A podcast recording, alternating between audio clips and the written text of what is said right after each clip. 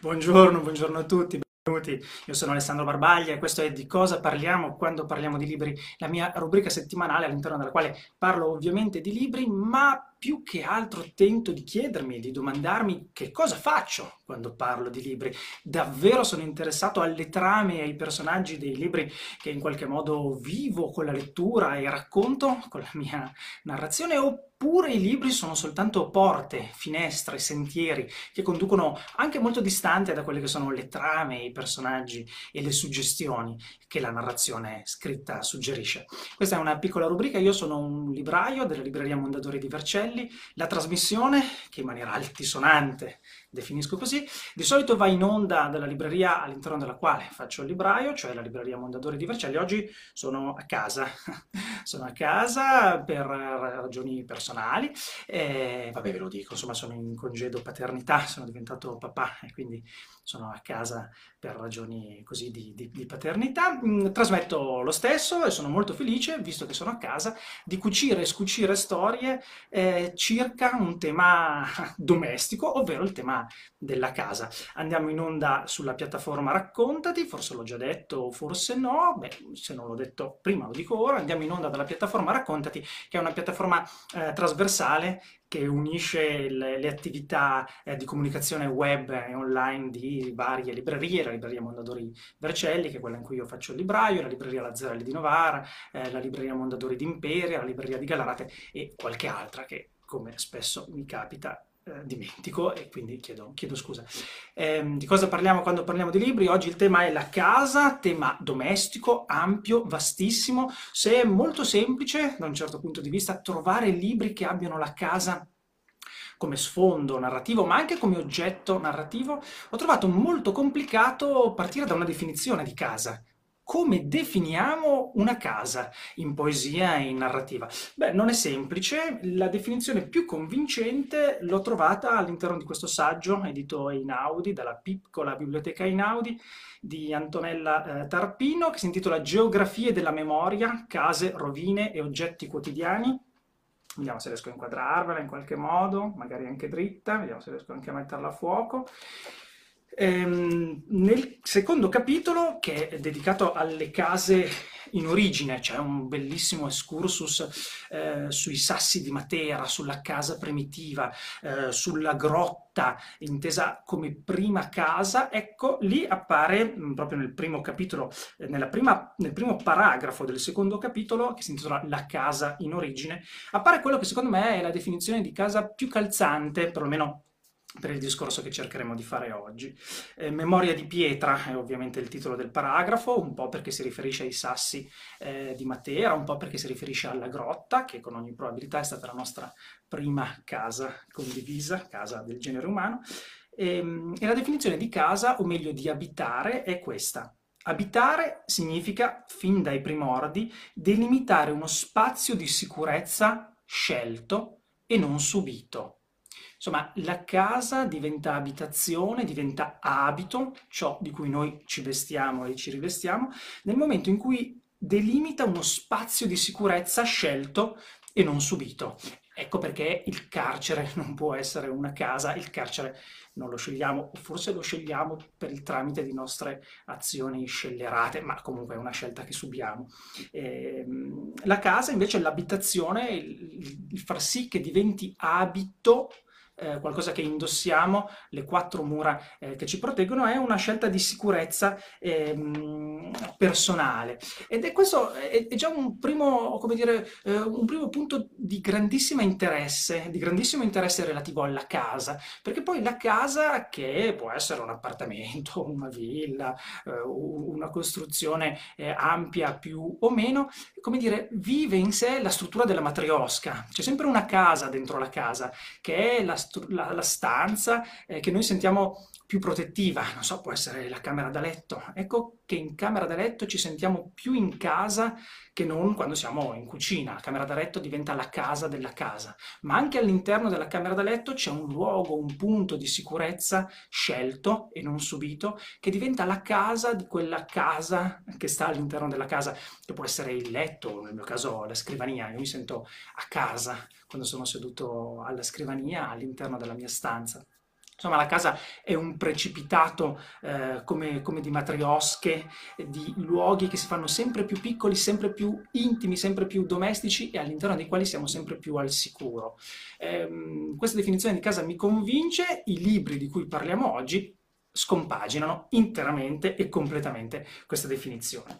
Perché il primo romanzo, edito da Sur, si intitola Cadere, Carlos Manuel Alvarez è l'autore, romanzo strepitoso, ma strepitoso davvero. Io l'ho comprato immediatamente appena uscito, è uscito alla fine del 2020, ma colpevolmente ho iniziato a leggerlo soltanto recentemente e colpevolmente ho davvero commesso un delitto, un reato nei miei confronti, nei miei riguardi di lettore, un romanzo che avrei dovuto leggere immediatamente.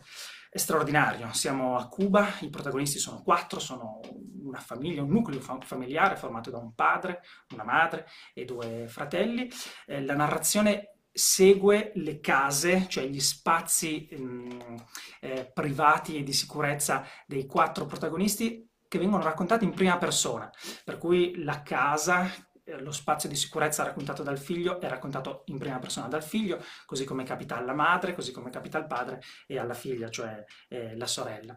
Il tutto all'interno di una dinamica che vive il crollo, la caduta, come orizzonte necessario, in qualche modo imprescindibile, della casa. Chi cade all'interno di Cadere?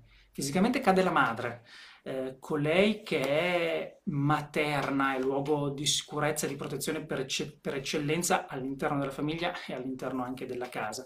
Cade perché ha una strana e difficile da definire patologia neurologica che le causa cadute e convulsioni.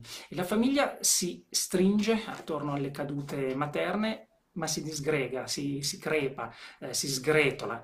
E ognuno vive la caduta della madre, la caduta di quel luogo intimo e protettivo che è il simbolo materno in maniera diversa e differente.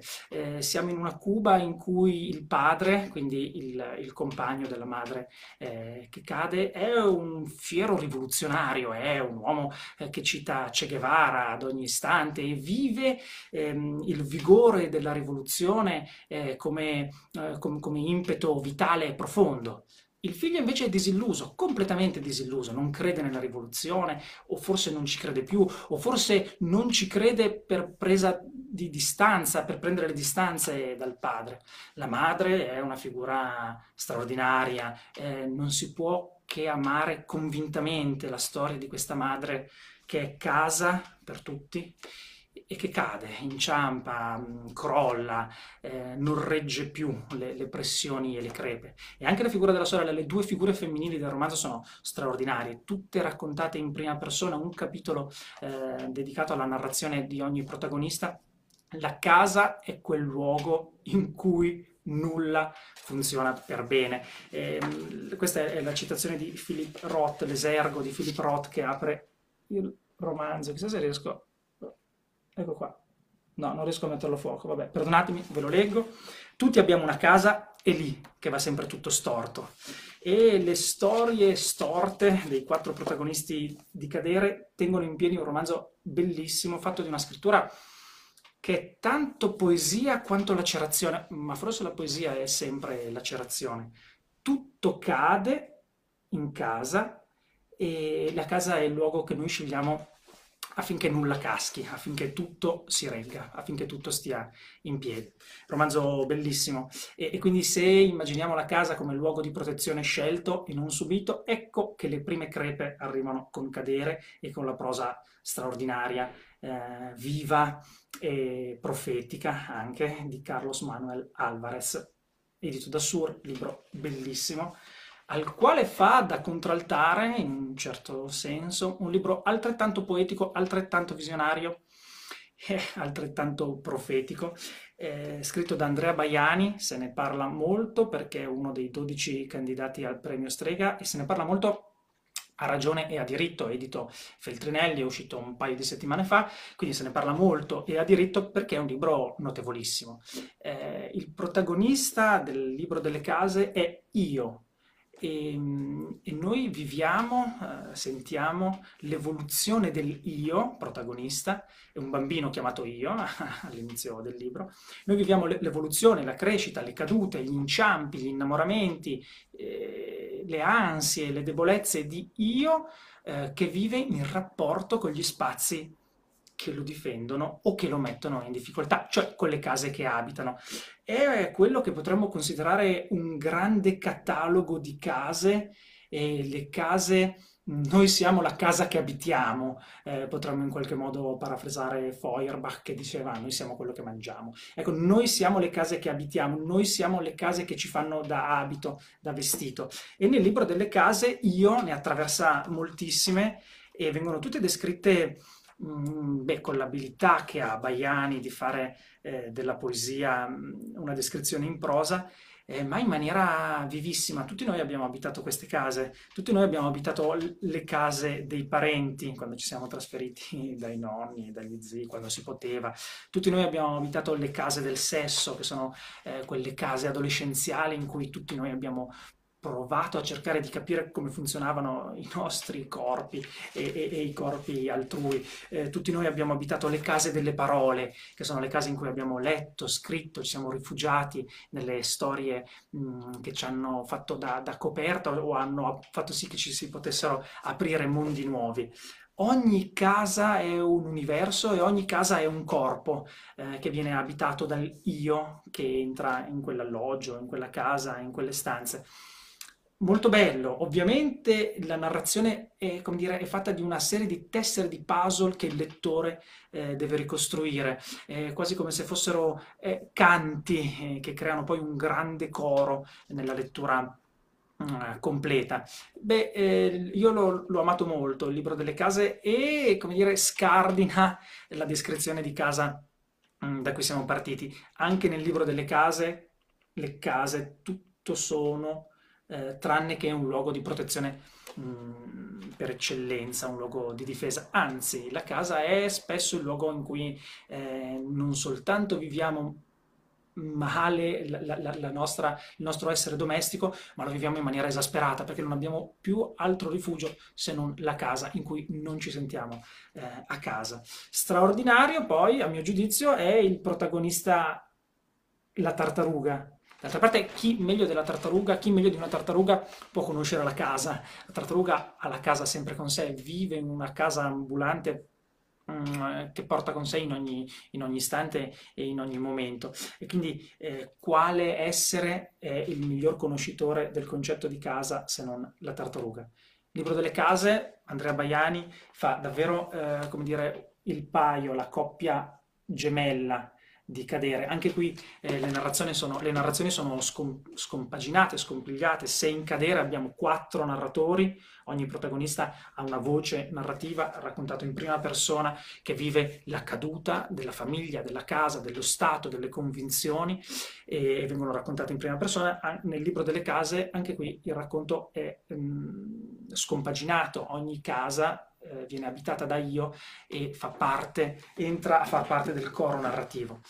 E all'interno di questa rubrica, di cosa parliamo quando parliamo di libri, noi cuciamo e scuciamo storie attorno a un tema. Il tema di oggi è il tema della casa, e cerchiamo di trovare il filo rosso che unisce 1, 2, 3 romanzi. E quindi, se siamo partiti da Cadere, edito da Sur, di Carlos Manuel Alvarez, e siamo passati per il libro delle case, mi sembrava bello e notevole concludere questa nostra prima panoramica. Poi ho altri libri di cui vorrei parlarvi, ma insomma questa prima panoramica di case e di romanzi che hanno la casa come oggetto narrativo, con un libro sorprendente, in positivo ovviamente. Massimo Cuomo è l'autore, Casa e dove fa male è il titolo, edizioni EO. Di recente pubblicazione anche esso, credo abbia 2-3 settimane. Massimo Cuomo è autore che a me sta molto a cuore.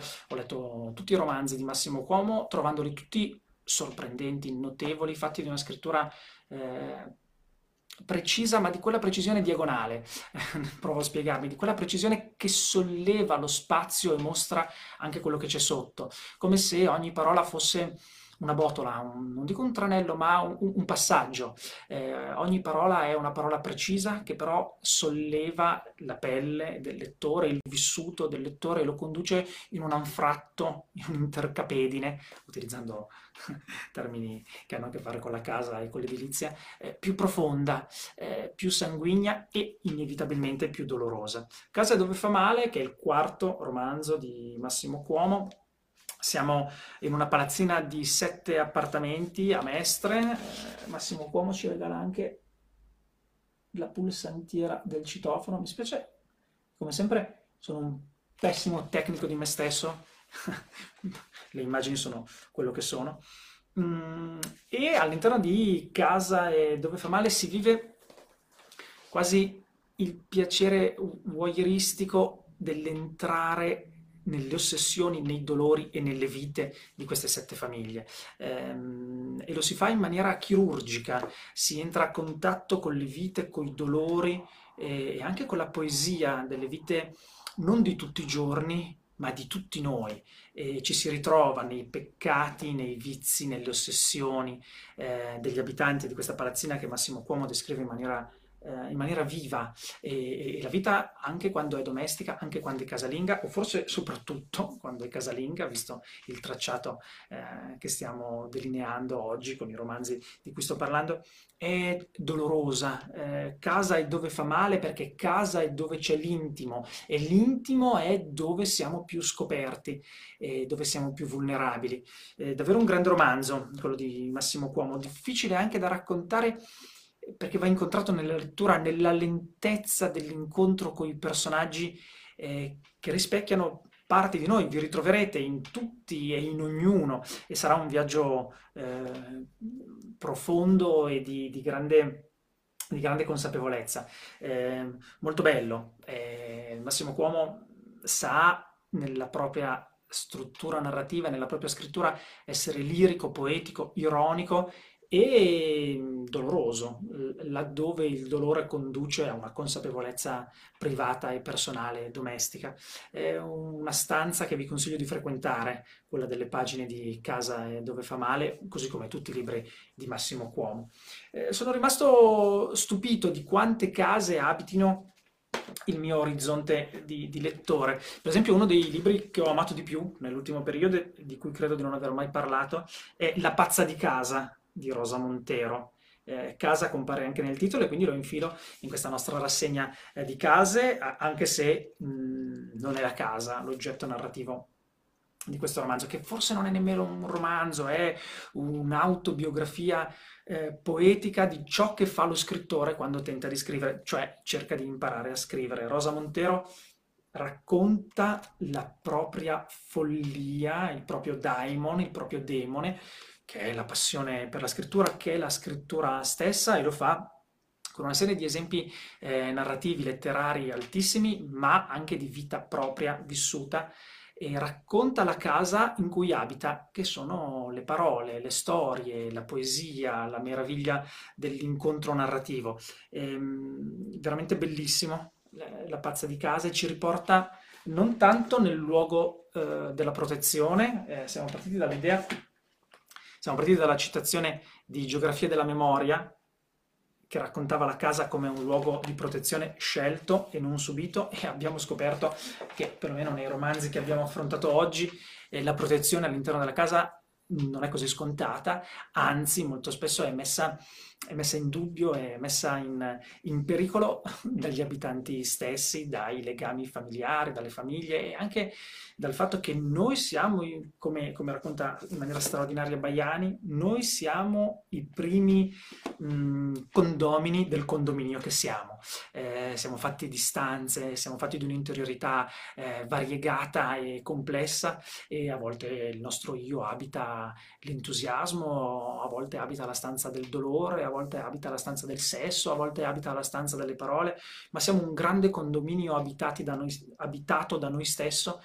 stessi, e questo non può che spiazzare e complicare.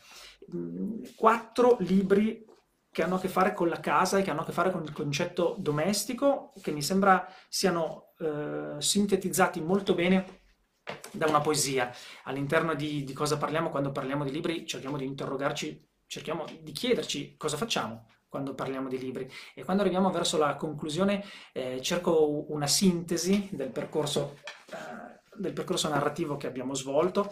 Oggi, nell'ordine, lo ripeto, siamo passati da Cadere di Carlos Manuel Alvarez, edito da Sur, siamo approdati al libro delle case di Andrea Bajani, voilà, e poi abbiamo rapidamente attraversato Casa e dove fa male di Massimo Cuomo e abbiamo evocato, perché altro non si può fare se non evocare, La pazza di casa di Rosa Montero e la poesia che in qualche modo sintetizza questo viaggio diagonale per le case narrative che abbiamo abitato per pochi istanti. Non è una poesia, anche in questo caso, come settimana scorsa, non leggerò esattamente una poesia, ma leggerò dall'editore Ediciclo di Mario Ferraguti La voce delle case abbandonate. Ho pensato che sarebbe stato interessante farvi sentire la voce delle case abbandonate come lirica conclusiva, come poesia che tiene tra le braccia, che abbraccia quindi i romanzi di cui abbiamo parlato.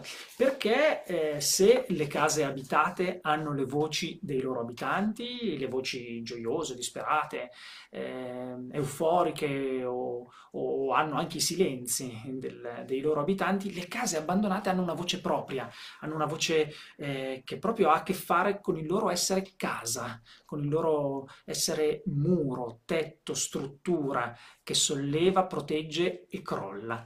Le case abbandonate lo fanno meglio delle case abitate, perché appunto le case abitate prendono in prestito le voci degli abitanti, mentre le case abbandonate non lo possono fare, e quindi è all'interno delle case abbandonate che sentiamo la vera voce delle case. L'ho presa un po' larga, l'ho presa un po' lunga, la voce delle case abbandonate, ve ne leggo un pezzetto e ci salutiamo. Le case abbandonate hanno qualcosa che si capisce subito che sono case abbandonate. E non è solo l'edera che cerca di entrare dalle finestre, o i vetri rotti, non sono gli scuri che hanno il buco perché il picchio le ha bucate, non è l'erba alta nei giardini, non sono i rovi che stanno dappertutto, o gli alberi dei vicini che allungano i rami. Pardon. Non sono i muri che si screpolano e lasciano intravedere i sassi e i mattoni come lo scheletro della casa, o non è la civetta che vola via dal tetto quando ti vede arrivare, e non è nemmeno la fila di formiche scure che va avanti e indietro sul davanzale. Le case abbandonate si capisce subito che sono abbandonate perché finalmente sembra che stiano bene con tutto quello che c'è attorno. Le case abbandonate si capisce che sono abbandonate perché sono in armonia con tutto quello che c'è attorno. Vivono l'abbandono dell'uomo come un ritorno a un oggetto, a una cosa di natura. E quindi la natura abita la casa abbandonata e la rende naturale nella maniera più spontanea possibile. Bene.